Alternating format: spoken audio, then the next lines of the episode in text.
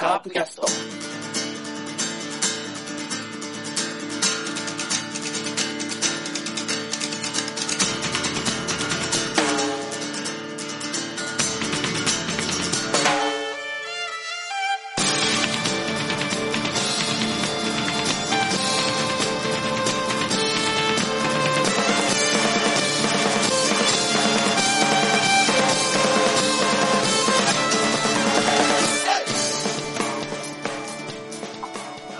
キャストでございます。さあ、今週もカープの話を中心にいろいろと、あだこうだと雑談を言っていきたいと思います。東京のメンバーはまずじゃあラロッカさん、どうもこんばんは。こんばんははい、はい、僕ね、はい、ちょっと今ね別件でいろいろ忙しくてですね、ほとんど見てないんで、はい。いろいろ教えてください。はい。うん。ということです。はい。はい。では、もう一人は山内さん。はい。はい。こんばんは。こんばんは。はい。はい。どうですか？いやー、もう涙が止まんないですね。まあ、その、はい、わけを後から聞きましょう。はい。はい。はい。はいではですね、もう振り返るとかそういう問題じゃないんで、今の我がチームはですね、うん、はい、はい、いつ収録してるか言った方がいいんじゃないの？あ、そうですね、うん、今日は4月の10日、はい、ですね、はい、で、まだリアルタイムでヤクルトにボコボコにされてる最中ですけどもこれで、うん、そうですね、これで、5カード連続4カード連続負け越しが決定と、はい、まだやってない DeNA 以外はっていうことですよね。ああ、そうだ。まあ分かんないよ、ここから13点取るかもしれないからね。ないと思う取られるヤクルトがヤクルトだともう新井さんもいないからね。はいはいはい。というわけでまあ、今日の試合を含めると、まあ、3勝8敗と、なりますね。借金が5と。はい。はい、どうですか？もう、ズバリ。感想を、一つ一つ振り返ってもあれなんで、うん、まあ、どういう意見を持ってるかなっていうのを、で、どういうふうに対処していこうかなっていうことを、まあ、話できたらなと思いまして、じゃああまり見てないというラロッカさんから困るなまあ、結果を見ると、うん、まあ、典型的な弱いチームですよね。接戦は落とし、うん、勝ったのはまあ基本的には大量点で勝つみたいなね、うん、まあ、最近はでも失点も多いのか、うん、タイガース7日曜日と昨日今日はね、うん、どうですかね、もう、こんなもんなんじゃないですか、だから、過去3年が良かったんでしょう、異様に。できすぎ。まあ、そうなのかな。というか、今年が多分、いろんな意味で過渡期なんだろうから、うん、しょうが、まあ、まあ、しょうがないかなと思いますよ。一応、チャンピオンですよ。ディフェンシングチャンピオン。僕毎年言ってるじゃないですか。B クラスかもしれないよって。今年は3位だって言ったけど。だからまあ珍しく思った感じだなっていう。僕はね、うん。毎年こんな感じだと思ってるんですよ。僕は。はっきり。はいはいはい、うん。だからまあちょっと悪いかなぐらい。うん。うん、ですね。はい。うん、はい。すみません。こんな感じ。はい。はい。じゃあ山内さん聞いてみましょう。はいはいはい。はい。まあ、一つはもう、どういう点かな。監督の、ねえ、もうちょっと選手を見てやるっていうのがなさすぎるかなと思う。自分の範囲だけでしか見てないというかね。うん、もう、気づいたらやればいいのに、それを打ち消すように、なんか変えていくやり方がちょっとあれかなとは思うんですけどね。うん、一説には岡田監督は全部コーチ陣に任せてる、うん、そうそうそう、そういう風に聞いてますから、多分どういうメンバーでいくっていうのも多分コーチが決めてるんだと思うんですよ。ピッチャーなら笹岡さんが決めて、うん、野手なら東でコーチが決めてるだろうと思うんですけど、それに偏りがあると、まあ、最終的に OK 承認の印鑑を押してるのは監督ですけどね、最終責任は監督にあるんだろうけど、まあ、メンバーを選出してるのは各々コーチだろうと。1個だけいいですか、ね、はい、どうぞ。まあ、去年から僕言ってるんだけど、うん、去年もこういう時が確か交流戦の時にあって、そうですね、ええ、でいろいろその時はうねえさん変えようとか、うん、なんかそういう話になったと思うんだけど、うん、なんていうのかな、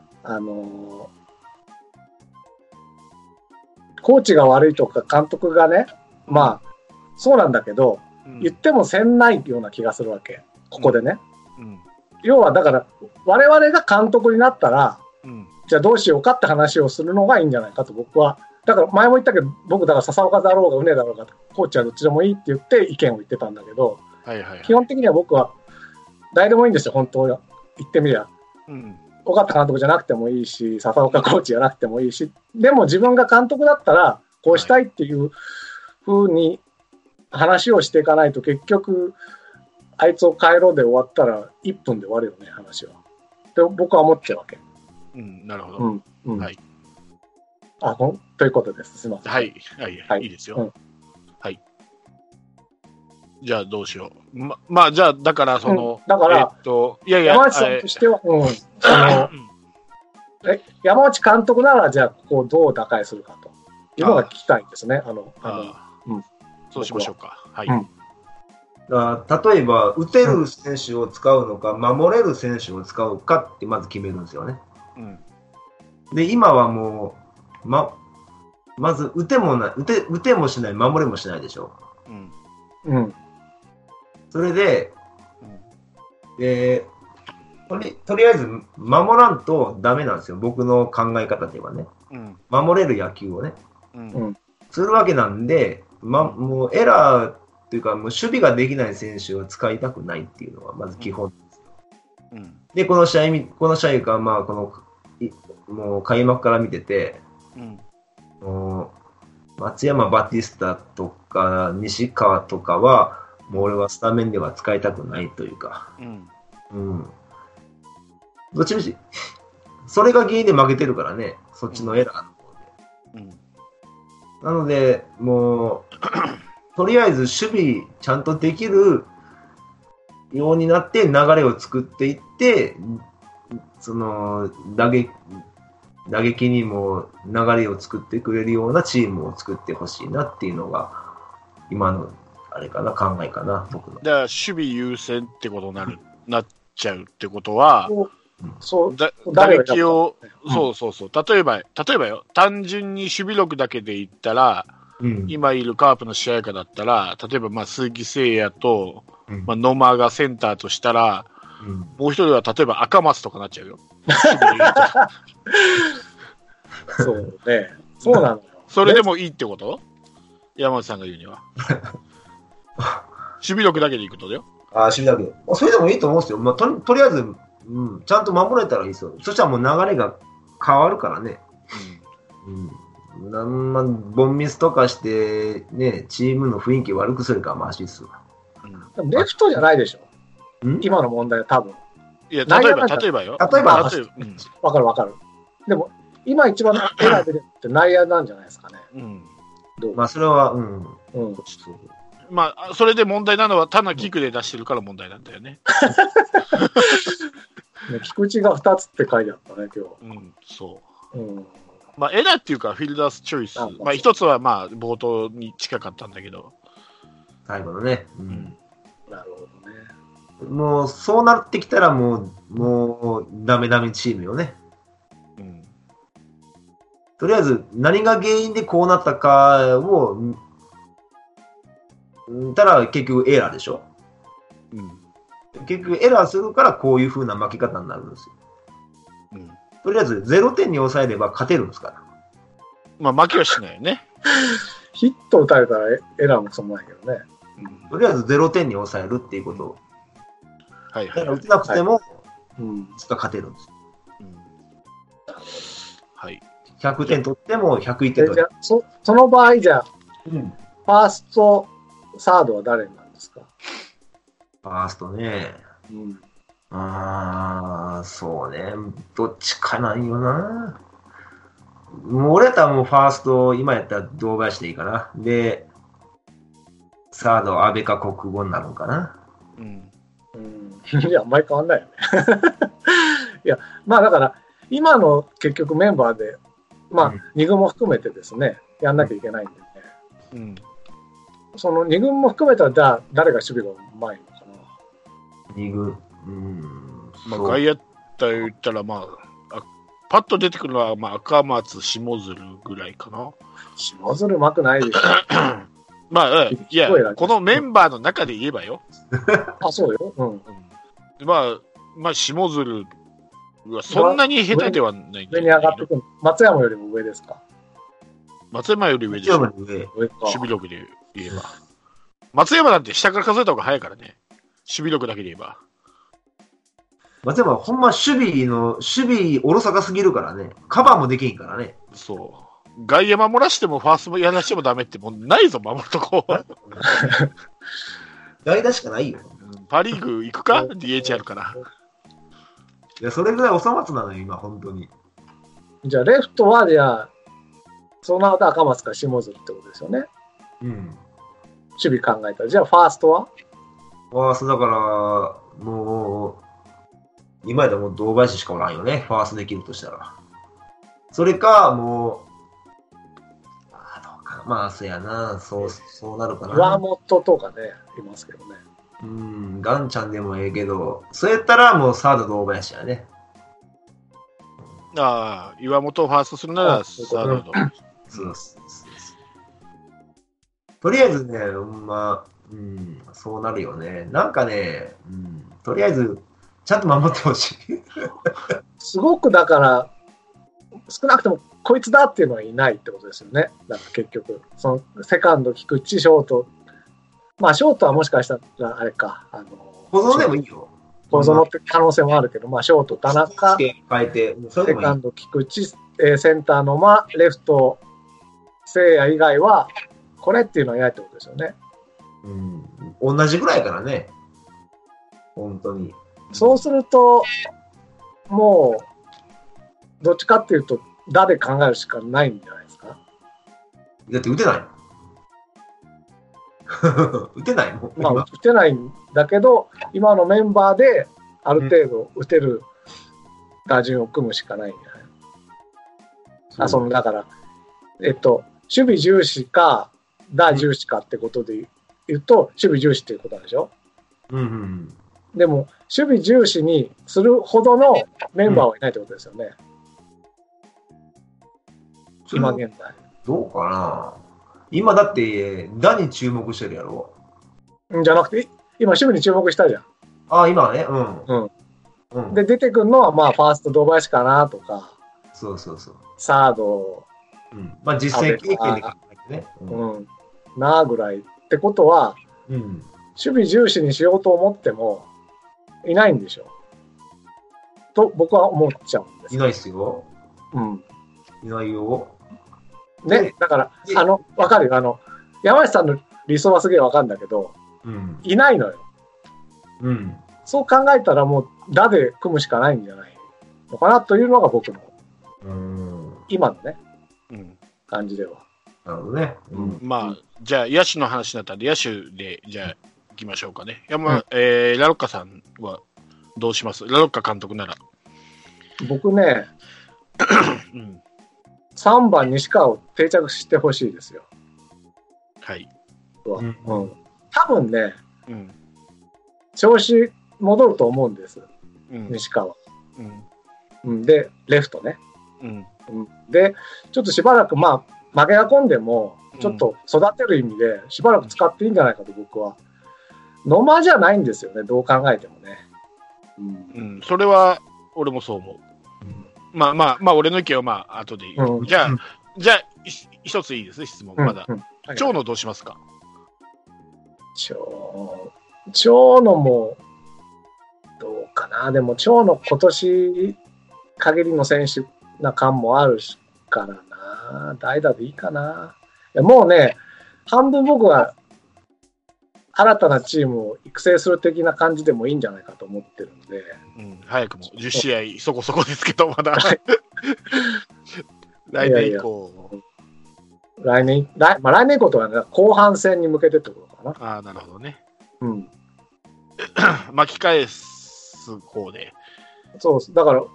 僕はだから去年ね、田中、菊池、丸、聖也、うん、松山、うん、野間、相澤、うん、西川っていうのが最高の打順だったんですよ、うん、僕にとって。でそこから丸が抜けた分。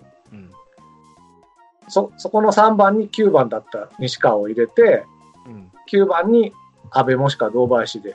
いいんじゃないかなと、うん、そうするとそんなに去年と流れは変わらずに、うん、ある程度移行した打線ができるんじゃないかと僕は思っておるわけですね、うんうん、でコロコロ変えるとやっぱりどんどん調子も落ちるのかなと思う、うんうんうんもうだから少々打てなくても西川3番で使い続けろと、打率が1割台でも、うん、いうことね。しばらくね。どの辺が我慢の限界だろう。我慢か。そう結局もうこう難しいなと思ってるのは日本シリーズから、うん、去年のね。うんうちのチーム3番が打てないとあんま点が取れないんですよね、うん、去年は日本シリーズの時は丸だったし、うん、今年はまああまり今は野間だけど、うん、まあいろいろ入れてみたけどって感じなわけで、うん、そうなるだからといって野間が打ってるからといって、うんまあ、今日も最初の方見てたらまあ一応なんだ犠牲フライとか、うん、ゴロの間にとか打点を上げてたからまあ3番の仕事をある程度してるとはいえ、うん、まあ、あるどっちかというとチャンスメイクの選手ですよね。うん、そうね。で僕は下位の1番になってほしいんですよね、うん、6番で相澤の前で、うん、のが僕は理想なんでだから結局長い目で見てなんつうんだろう、うん、チャンスで返す人になるのは僕は西川かなと思うんです、うんうん、かもしくはもう、もうどうしても勝ちたいというか、うんうん、と思うなら3番鈴木誠也、うん、どっちか、うん、長い目で見るなら3番西川、勝ちたいなら3番鈴木誠也かなと。でその時の4番は、うん、松山、うん、ファースト松山、うん、バジスタじゃなくて松山、レフト松山で、うん、5番にファーストバティスタかな。じゃあ西川はセンター？西川は入れない。せいやが3番の時には西川入れないと。6番野間、7番相澤、8番阿部か堂林でいいんじゃないかなと思いますけどね。なるほどね、うん、だから西川を育てるのか、うん、とにかく点を取りに行く打線にするのかっていう感じなのかな、うん、なるほど、うんです。はいはい。なるほどですね。うん、面白いですね。なかなかいろいろ人の意見って自分がこう見る着目点と違うから面白いですよね。ああなるほどね。瀬野さんは？はい。うん、僕の意見は、まあ守備も打撃もそうなんですけど、適材適所にしてほしいわけですよ、うん、守備にしても打順にしても、うん、で確かに俺の中でも今そこそこ成績残してるとはいえ3番の間はちょっと違和感がある、うん実際にまあ得点圏打率がめちゃめちゃ低いと打率の割にはそうか、うん、で俺は守備もそうだし打撃も、まあ、バランスだと思うんですよ。申し訳ない、ちょっといいとこ取りみたいで申し訳ないけど、うん、ただね、うん、そのやっぱり調子の悪い選手はスパッと外す、そして調子のいい選手を使うっていうことが俺は大事 でしかもその打順もやっぱりしっかり、出るバッター、つなぐバッター、返すバッターって多分タイプがいると思うんですよ、うん、でそれに合った打順を組むべきだと。であと割とそのピッチャーの右左で変えがちなので、うん、一般論では確かに右ピッチャーには左バッターが有利ってことはあるけど、うん、一概には言えないんですよ。例えばで言うと、2戦目の巨人の2戦目がヤングマンが、登板したと思うんですけど、うん、ヤングマンって右ピッチャーですけど左バッターを抑える方が左バッターに対する成績の方がいいんですよ。そうね、うん、っていうのはなぜかというとヤングマンっていうのはちょっとこう、左バッターの方に食い込む投球をするんでどうしても左バッター詰まるんですよ。はい、そうです。で右バッターの方が、いい成績残してるんですよねヤングマンに対して。でもこれって普通に僕らでも調べられるレベルの話なんですよね。普通にうん、スポナビでも載ってますから、うん、そのピッチャーがの被打率、右左のねデータでね、うん、そういうことを無視してピッチャーが右だからって左ばっかり並べるっていうやり方が俺はどうかなっていうのがまず一つ。それはだから適材適所ではないよねっていう話、うん、で調子が良かろうが悪かろうが右ピッチャーな左バッターを使うっていうのはいかがなものかなっていうのがあるし、調子のいい選手をどんどん使って例えば左ピッチャーだから長野使って次右だからまた外すとか、そのね長野が2安打もした翌日にピッチャーの右左で変えられるって俺すごく長野に対して失礼だと思うんですよ。あれだけ実績残した選手峠が過ぎたとはいえ俺はもうへばるまで使ってもいいって思ってるんです、うん、長野は別にいいんですよ。カープの生え抜きでもなんでもないし、遠慮することないんですよ。高額年俸で来てるわけだから。うん、一応今年のね、年俸は丸の年俸で相殺されてるとはいえ、先のある選手でもないから、もう使いぶりして使い切ってもいいと思ってるぐらいなので、だからもうどんどんレフトで、まあ今ちょっと、打率を下げてますけど、それは今チームの状態が悪いから、長野にも影響してると思うんで、俺はもう全試合スタメンでいいぐらい長野は使うべきだと思います。まあ、終盤になってね、守備固めで変えられることはあるのかもしれないけど、そこは、で、長野はクリーンアップで使ってほしいですね。僕は3番もしくは5番が理想かな。うん。で、まあ、松山なんですけど、確かに松山、打てなかったらもう松山ほとんど使いどころないので、うん今はまあ少し調子へ戻してるとはいえまだ本調子じゃないだろうから、そう考えるとやっぱ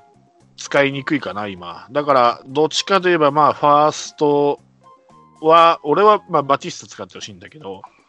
バティスタも打ててないけどあれ多分一発出れば多分復調すると思うんで、うん、やっぱり返すバッターが3番にいないと。で今そのレギュラーメンバーで返せるバッターってクリーンアップできるバッター多分長野かバティスタか松山ぐらいのもんだろうと思うんで、松山がダメならもうバティスタと長野でもう別にジグザグとか右左関係なしに、うんうん、それが俺は役割分担適材適所だと思ってるので、うんあと、まあサードなんですけど、まあ、国防と阿部と堂林、まあ、DeNAも今の時点ではこの3人似たり寄ったりなんで、だったら俺は、阿部は分かるんですけど、国防使うぐらいなら俺堂林使った方がいいのかなっていうのは、やっぱりこれからの選手なんで、堂林って、まあ、年齢はある程度いってるんですけど、うまくいっても失敗しても、彼の勉強になると思うんですよ、成長に。だけど、久保ってもう、申し訳ないけど、闘病過ぎた選手なので、やって当たり前な選手なんですよ、もう。もう、はいうまくいかなかったら、それ無駄なアウトだと俺思ってるんで、堂林がアウトになると、小久保がアウトになるのって意味合いが違うと思ってるんですよ、僕の中で。だから、そこはちょっと堂林を優先にしてほしいかなと思う。阿部もちょっと今しんどいしね。で、守備も必ずしもうまいとは言えないので、これからのことを考えると、やっぱり一番若い堂林かなと。で、やっぱりシーズン通して、戦った経験があるのって堂林だけなんですよね、この中で。小久保も阿部もやっぱり使われて使われなかったなので、まあ、堂林は野村健次郎に無理やり使われてたっていう面があるにしろよ、まあ、経験があるわけなので、年間通して試合に出た、なぜその優先順位がこれだけ堂林低いのかなっていうのは不思議な感じで、どっちかといえばやっぱり長距離狙えるバッターなので、ここぞという時に。やっぱりね、それこそ野間が出て相澤がつないで堂林で返すじゃないけど、そこどうしてもね期待できなく、例えば2アウトで相澤が2塁9回2アウト相澤が2塁行って1台で返したいときに、ここが小久保と堂林だったら多分えらい違うと思うんですよ。小久保なら多分次の小久保が出てさらに次のバッターで2本ヒットがいるだろうけど、堂林ならあれなら1本で帰ってくるかもしれないってことを考えると、やっぱり打率は堂林が稼げないかもしれないけど、遠くに飛ばせるバッターには得てしてそういうものなので、俺は積極的に堂林を使ってほしいかなっていうのがありますね。だから、だから打順も、だから使ってるメンバーは良くても打順がおかしい。はいはいはい。で使ってるピッチャーに対する対策もできてない、っていうちょっとしたほころびが、アリの一欠がどんどん大きくなって今のぐちゃぐちゃの状態になってるのかなと思ってるので、そこをきちんと正してもらいたいかなと思って、それこそ今いるメンバーでしか野球できないんで、まあ控えの選手もそうなんですよ。もう似たようなタイプばっかりなんで、もう上本とか誰だったっけ名前、あ、曽根か、タイプが似てる選手2人も置いてるわけで、ここで例えば1枚、ね、長打が打てる岩本とか下津で置いてるだけで代打の切り札として使えるので、1打で返したい場合にはどうしてもしんどいよね、曽根とか上本では。だからそれはそう思う、キャラかぶりが多いんですよ、今のカープの1軍の選手って。曽根と上本、阿部、小久保、もう似たようなタイプでしょ、みんな。西川にしてもそうですけど。まあ、だからそこは誰か入れ替えていい感じは、そうだね。本当、誰使うか迷うぐらいキャラかぶりが多いので、無駄に内野が多すぎるんですよね。で、内野が多くてもいいんだけど、タイプが違ってたらいいんですよ。タイプが被ってる、キャラかぶりしてるから誰が出ても同じ結果になるような、抜群に打てる選手がいるわけじゃないんで、僕がね、とりあえずこういう状況の中で思うのは、勝ち負け関係なくですね、とにかく打線では1試合に4点取るのを目標にするっていうのがいいと思うんですよね。でピッチャーは3点に抑えると、で例えば3対0で負けてもピッチャーは3点抑えてたからよしとすると、例えば15対4で負けても、打線は4点取ったんだからよしとすると、そういう考えでまずそれがこういう時にはいいのかなと思ってて、さっきも鈴木誠也が3番がいいんじゃないかと言ったのは、結局鈴木誠也ってフォアボール出されちゃうんですよ。そうすると4番に置くと、結局ツーアウトで鈴木誠也に回ってフォアボール出されて松山とかになっちゃうんですよね。でも3番に置いてフォアボール出されたらワンアウト1、2塁とか、ワンアウト1、3塁みたいなことが多いと思うんですよ。そうすると、まあ2アウトよりかかなり可能性高いですよね、点が入る、うんうん、っていうのもあるんだよね。僕がさっき3番がいいかなと思ったの。そう、うん、だから それ言うと、うん、ラロッカさんの俺似てるんだけど、うん、要は今のカーブの打線は、うん、菊池を抑えてしまうとお手上げなんですよね。だ菊池抑えに入ってるんですよ。ああ、そうですね。そう、菊池抑えちゃうと、うん、3番の野間が、まあ、得点圏打率がそんなに高くないっていうのもあるし、うんうん、まあたと菊池抑えて野間がにヒットで打たれても聖夜をフォアボール出して、ね、うん、フォアボール出して次の松山とか、まあ、安倍とかで抑えられて結局何のこっちゃになるんで。で去年まではなんでそれができなかったけど、そこやっぱり丸がいたから、丸は返せるし塁に出れるわけだから、うんうん、まあ、どうしてもどっちかで勝負せざるを得なくなるよね。だから、うん、去年のあれだけの爆発力があったと思うんですけど、丸がいないんでってなると、やっぱりここで、丸のまあ、代わりっていう言い方がおかしいけど、返せるバッターとしたらどうしても長野かバティスタになるんじゃないのかなと。まあ、バティスタが調子悪かったらメヒアと変えてもいいけど、そこは臨機応変にバティスタにこだわり続ける必要もないしね、うんうん、外野で使わないんだから別にメヒアでいいわけよ。バティスタを外野で使うんなら外野の枚数ってことがあるかもしれないけど、今外野で使うつもりがないんだからメヒアと特化引っかえしてもいいわけですよ。まあ、うん、ただ先週だけど言ったけ打率低い様はちょっと僕はねちょっと厳しいとは思うんですよね。ああ、返す力があってでも長打打てても、うん、鈴木誠也がいるからね、4番、うんうん、だからこそ僕は西川がいいかなと思う。まあ今は調子悪いけどね、うんうん、バティスタがシーズン通して2割8分打てるかね。まあ長野だったら打てるかね。うん、長野だったら俺出塁率が稼げると思うんですよ、うん、バティスタはちょっとどっちかといえば何でもかんでも振っちゃうタイプなので、打率高い方がいいと思う。打率が高い方だったら長野かな、うんうん、長野かなやっぱり、うん、3番長野がいい。今年本当にも、うん、今年に優勝を目指すなら3番長野かもしれないじゃん、うん、で西川を期待するんだったら、うん、俺1回落として2軍でしっかり調整させてあげるべきだと思う。あ、去年もそういう時あったね、うん、いつまでもだらだら1軍に置いてても仕方ないんで、うんうん、どうせ使わないんだったらさっと落として10日間最短でパッと開けた方が、うんうん、だからやっぱりオープン戦1位ってさ、うん、調整が下手なんだと思うんですよね、うん、照準を合わせるのかってことでしょ。今一番疲れてるんじゃない。なんかそんな気が、うん、野間ってちょっと休んでたんですよね。まあ懲罰で落とされたし、なんかちょっと怪我かなんかしなかったっけ。そうだっけ。で今フルで頑張ってる人たちが多分田中とかね、うん、松山も西川も長野もそうだけど調子悪いんじゃないのかなっていう気も。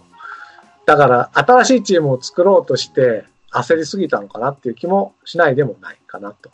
うんうん、でもそのチャンスって俺、うん、去年一昨年からずっとあったと思うんですよね。だってもう丸が抜ける可能性もあったんで、で野間に期待してたんでしょ。だからね、うん、だけど野間の穴は野間でしか埋まってないからね今。だから丸の穴を野間で埋めようとしたけど、うん、今の野間は自分の穴を埋めるのです。だから、うん、丸の穴を野間で埋めたら野間の穴を誰かで埋めないといけないわけでしょ。そういうこと。だけど野間の穴は野間でしか今埋まってないわけですよ。野間の穴が意外と埋まってないってことですよね。埋まってない。だからね、うんうん、それはそう思う。結局一選手しか見てないってことやね。うん、だから俺はまんべんなく使うっていうんじゃなくて、うん、そのどういったのかな、その俺のね今のそのまあこれ監督批判になっちゃうのかもしれないけど、2軍で調子がいい選手を上がっても使わないでしょスタメンで、うん、俺あれやるべきだと思うんですよ。2軍で調子いいんだから即スタメンで使えばいいのに、なぜかずっとベンチに置いてて調子が下がった頃にちょこっと使ってでダメならすぐ落とすっていうことばっかりやってたでしょ。で、うん、安倍みたいにこれだと思った選手は30打席打てなくてもずっと無駄に使い続けていて、俺あの意味が分かんない、下せない全く。あ、調子いい選手パッと上がったらそれはもう例えば菊池とか聖夜とか絶対的な選手じゃない限り、サードが例えば堂林が下で調子いい3割4割打ってますだったら別に阿部だろうが小久保だろうがスパッと変えればいいと思うんですよ、もし調子が悪ければね、そこが、うんうん、だけどそれはさておきとりあえずじゃあ阿部使ってみたいな、なんかそこが俺あんまり好かんかなと思うんですよね。で例えば今回のあれでも例えばオープン戦でずっとジョンソンと相澤組ませてよかったのに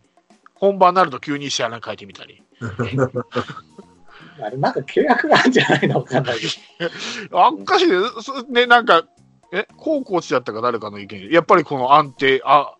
石原と組んでる方が長いから安定があるからやっぱそうしたみたいなこと、いやいやいやしっかり結果出してたじゃんオープン戦。もうでもジョンソンは、うん、ジョンソンはもうわがまま言えないよね、うん、2試合ダメだったから。そうそうそう、はい、でもその2試合とも、うん、その2試合とも石原だったからね。あ、そうよ、うん、だから多分ジョンソンは石原とやりたいと、プラス守備がいいやつを入れてくれって多分言ってんだと思うんですね。だからいつも7、8、9がどうも点が入んない感じでしょ、ジョンソンの時、うん、多分そういうことだと思うんだけど、もうさすがに2回配信投球したらわがまま言えないんじゃないのかなと、うん、言えないね、うん、僕は思うけどね。まあでもエラ絡みもあるけどね結局。まあ、話はちょっと変わりますけど、うんうん、とにかく俺は西川は期待してるんで、俺は今一度下でしっかり使うべきだと思う、うん、ちょっと彼は打撃がいいということで一軍にずっといて、まあそれなりに残したけど、うん、実際に勝ち取ったわけでも何でもないわけだから、サードにしてもレフトにしてもそうだしけど、抜けたから使われてるっていう面もあるんで、だったらもうしっかり下で鍛え上げて、うん、もうすることなくなるぐらい下で使われて、調子いい時に上がってポンと使ってもらう方が俺は絶対いいかな。だから去年の西川の使い方、去年一昨年の見てると多分丸の後を考えてたんだと思うんですよ、西川に、うんうん、標準合わせたけどうまくいかなかったのかなと、うん、そうそうそうそういうのと、まあ尾形さんって就任した年からうん、毎年優勝を求められてるんですよね、うん、2015年から、うん、今年までね、うんうん、それがなんかプレッシャーになってるんじゃないのかなって気はしてるんですよ。その選手を変えないとか自分の信用してる人しか使わないっていうところは、あ、うん、なので今年はもうファンの皆さん優勝しなくていいよぐらい言ってあげてもいいんじゃないかと僕は思ってるわけ、うん、そしたらもっと流動的になるんじゃないのかね。なるかな、うん、本当に優勝しろっていうプレッシャーでしかやってないんですよこの4年間、うん、尾形さんって。野村さんの時は、うん、最初の頃は別に優勝なんて誰も思ってなかったじゃない。思ってない。3位に入ればいいかなっていう、うん、だからこそいろんな堂林1年使い続けたりとかもできたし、うん、っていうところはあるんじゃないかな、うん、っていう気は。あとはまあ頑固なのが一番だけどね、うん、それはそう、まあにしてもちょっとひどいよね今の状態は確かに俺は例えば来年以降また3連覇、極端な話言えばよ、うん、来年以降また3連覇できるならそれこそ今年落とすっても全然いいと思うんですよ。別にもう十分3回も優勝したんだから、別に今年が優勝4連覇、それは希望はよ、一番いいのは4連覇するのがいいんだろうけど、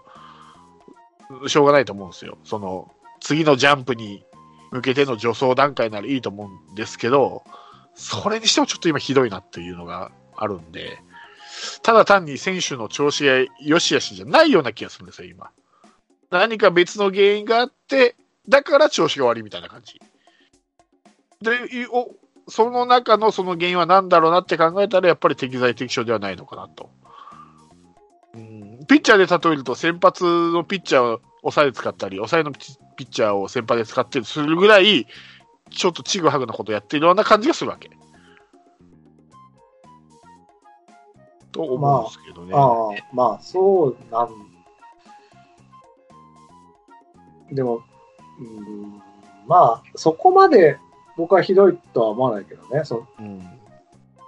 ただだから適材がいない箇所ができちゃったっていうことなんだと思うんですよね。いないんですよ今。だからそこは適材がいないし、去年までに実は育ててなかったっていう問題ですよ。そうそうそう、もちろんもちろんもちろん。だからただ今現在ここに適材がいるかっていうといない箇所が何点かあるってことなんじゃないですか。し、適材を作らなかったよね。そうそうそう。そのどういうの。例えば適材にしようとしてた人は何人か見受けられるけど、そこがそこまで育たなかったっていうのかな。そうだね。うんうん、だから例えば今の西川で例えて悪いけど、サードを極めて出場機会を求めてレフトとかなら分かるんですけど、サードも中途半端、レフトも中途半端な、極まってない全然。そう。っていうことでしょ。松山もそうね。外野でも中途半端。でファーストでもじゃあ極めたかったらそうでもない。で打つことを求められた選手だから、この西川も松山も本当打てなかったら使いどころないわけですよ。だからそういう選手を作ってしまったっていう一つの原因でもある。まあそれが一つ原因でもあると思うんですよ。だからもう調子悪かったら打つ方が調子悪かったらスパッと落としてさっと上げるっていう被害を最小限に抑えるじゃないけど、10日で最短で帰ってこれるんだから、10日無駄な打席を与えて、でさらにダメだから10日に行くってことは20日無駄にしてることになるから、ダメならダメでさっと上げてさっと返してくるんだったら方がまだいいのかなと。でその間に例えば下から上がってきた選手がそれなりに活躍したらラッキーボーイになってくれればそれはそれでいいし、その復調待ちを1軍でやりすぎるので、そこは俺1軍で復調待ちする必要はないと思う。だから去年はとはいえ勝ってたからね。そう。安倍が不調だった時も勝ってたからあれだけど、今年はだからやると思うけどな。だから我々としてはやってほしいと。そう、やってほしい。やってほしい。言い続けたほうがいいと思う。それはそう。去年も言ったけど、下手に勝っちゃうから、悪いのがぼやけてしまうんだよね。今年はもう思いっきり出たからいいんじゃないですか。そう。そういう意味で。だからそれをいつ踏ん切れるかなと思うんだけど、ダメだね、今のところ。11試合経過してるけど。まだ優勝またか、またかって。もう俺からしたら負けることがは全然腹立たないんですよ。もうそりゃそうだろうなって思うぐらい当たり前のことで、このメンバーでこういう打順にならそうだろうなって思って、本当熱いものに触ったりやけどするぐらい当たり前で、そりゃそうだろうのレベルなんですよ。ただなんでそれが気づかないかっていう、同じことを繰り返して学習能力ないっていうことに対してちょっとイライラしてる部分があるので、でちょっとそのこの間の阪神戦だっけ？調子良かった時に、あ、ようやく戻してきたねと思って、山田さんともちょっとメールでね話じゃないけど、あ、ようやく分かってきたかなと思ったらまた戻したんで、西の時にだ案の定完封で負けるっていうね。あ、やっぱりあの時だけかと思って、岩貞だったからそうか右並べただけかっていや、あれはつらかったもんね、試合とかはね。やっぱそれなりの選手をそれなりに使ったらやっぱ結果出るんだよ。出るんですよ。だからね、送りバントとか流し方向とかそういう風な打ち方ができる選手を出さないから、みんな単打で終わってしまうんですよね。そう。だから勝った試合は、6番長の8番堂林だったのね。そこが次の試合、西の試合が、6番阿部、8番西川に、まあ、右から左にしたと。まあ、でも2人だけですよ。その2人が大きいんじゃないですか。その2人が大きいの。だ、そう、わかるよ。だからそこまで全部がひどいわけじゃないじゃん。そうでしょ。だから実はそこのちょっとした微妙なその選手の気を変えてほしいということですよね。そういうこと。だから調子良かったならピッチャーの右左関係なしに次も行ってくれと。わかるわかる、うん。いやもしかしたら西がいいピッチャーだから負けてたかもしれないよ。同じように。だけど、やることをやって負けるのと。でもこの試合も3点か4点取れてれば合格にすればいいんですよ。9点取れてるね。うん、そうそういうことそういうこと。それでいいと思う。それでいいと思う。そういうことですよ。うんうん。だからそういう目で見ていけばいいし、監督もそういう目でやってほしいなと僕も思いますね。うん、気づくかな。わかんない。今のところ気づいてないみたいな。今日の試合で気づけばまだ助かるけど、これで気づかなかったらちょっともう問題だね。まあなかなか気づかないでしょうね。だってこういう言い方したらあれだけど、3年間先延ばししてきたことだからね。次をで今のレギュラーメンバーが調子悪かったけどどうするかっていうことを、俺らポストシーズンで2017、2018の2回経験してるわけでしょ。選抜メンバーが調子悪いのにそのままずるずるいっちゃったっていう経験をしてるんで、はいはい、そこで変われなかったとか変われるかなと思って、それがまあ痛い目見てるから今ダイレクトにだからその頃よりかは、うん、そう大きく変えろって言うともなんか逆に変わんない気がするけど、ここを変えろっていうぐらいがいいんじゃないですかね。じゃあ適材適所でお願いします。打順だね。そうメンバーだね、メンバー、うん、メンバーというか、うん、メンバーね。で調子のいい選手は使い続けると、右左関係なしに。それで調子が悪いからスパッと下げると、うんうん、あとまあ適材適所でね、打てる、まあ、塁に出る。だから俺のまあ1番にしてもいいと思うんですよ。逆に今田中康介を3番にしても逆にね、うん、いいかなって。まあ田中康介も今打ててないけどって思ってるぐらい塁に出る力はあるので、うん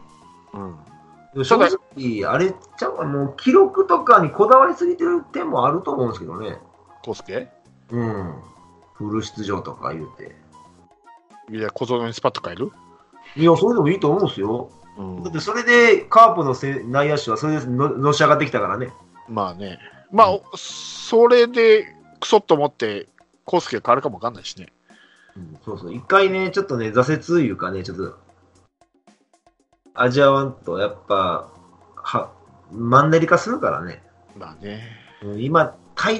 大概の選手、マンネリ化してるからね。そうなんですよね。だから、ね、小園入れてもいいんですよね。1番バッターに、野間を1番に持ってたら、1番の役割してくれるんで菊池みたいな絶対的じゃないんで、今、田中康介は。うん、野間が今あれだけ打ってるってことは、うん、絶対的じゃないですか、じゃないじゃないですか。塁に出るランナーってバッターって別に今野間でもいいわけでしょ。1番が野間でもいい、うんうん、ってことは思い切って康介外すっていうのもあり、うん、まあいいかもしれないね。そこに小園をポンと入れる。そうで2番出したら2番定着したら菊池のね代わりになるかもしれないしね、うん、でだってもう菊池も抜ける可能性があるわけだからね。自分このシーズン、うん、来年抜けるからね、メジャー行くってね、うん、下手したら相澤まで抜ける可能性があるわけだからね。そこも考えないといけないわけだからそれもある。だからもうだから適材適所ができてないからね、うん、だからそこを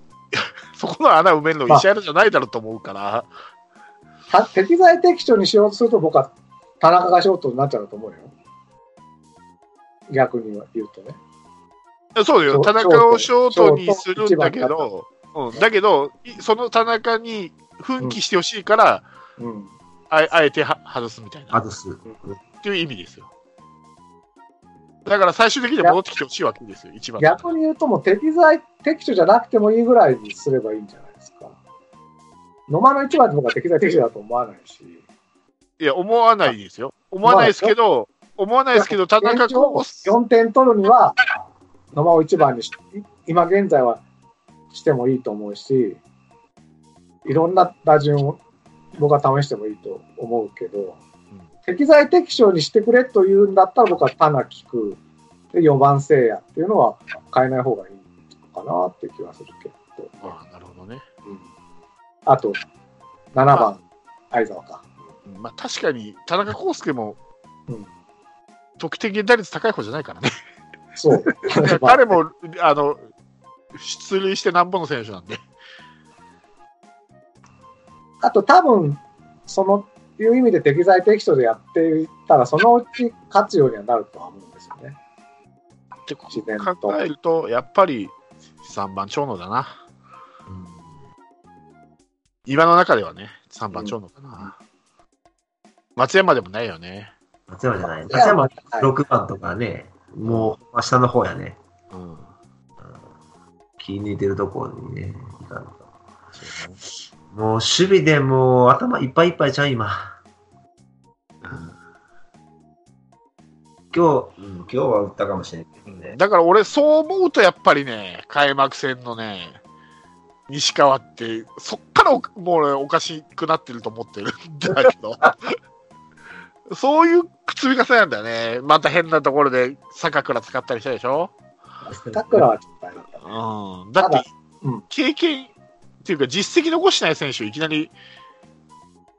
経験してないポジションでスタメンで使うってもう不安やもん、うん、考えられないんだけど俺もうなんか使いたい選手と使うべき選手の区別ができてないような感じがするんだけどね。分かるよそら左の長距離打てる丸の代わりにっていうの分かるんだけど坂倉、うん、そのセンスがあるっての分かるけど、うん、全然実績残したわけじゃないからね自分で、うん、夢物語で野球やってるのよね、うん、もしそう思うんやったら2軍で体鍛えて大きくして打力上げるとか何かするなりしたらいいのに変わらんまま年月経って期待に応えろって言ってるからね今、うん、もうだからもうちょっと思うやったらもうちょっとね2軍で1年でも2年でも下積みさせた方がまだ選手は伸びると思うけどね、うん、なんかもうすぐ1軍に上げて1軍で使えば成長するって思ってるからね、うん、そうじゃないと思うんだよね、うん、まあでも少なくとも開幕はどうなるか分かんなかったしそのなんていうんだろうなある程度冒険もしないと誰も育たないわけでしょ。あの僕は適材適所は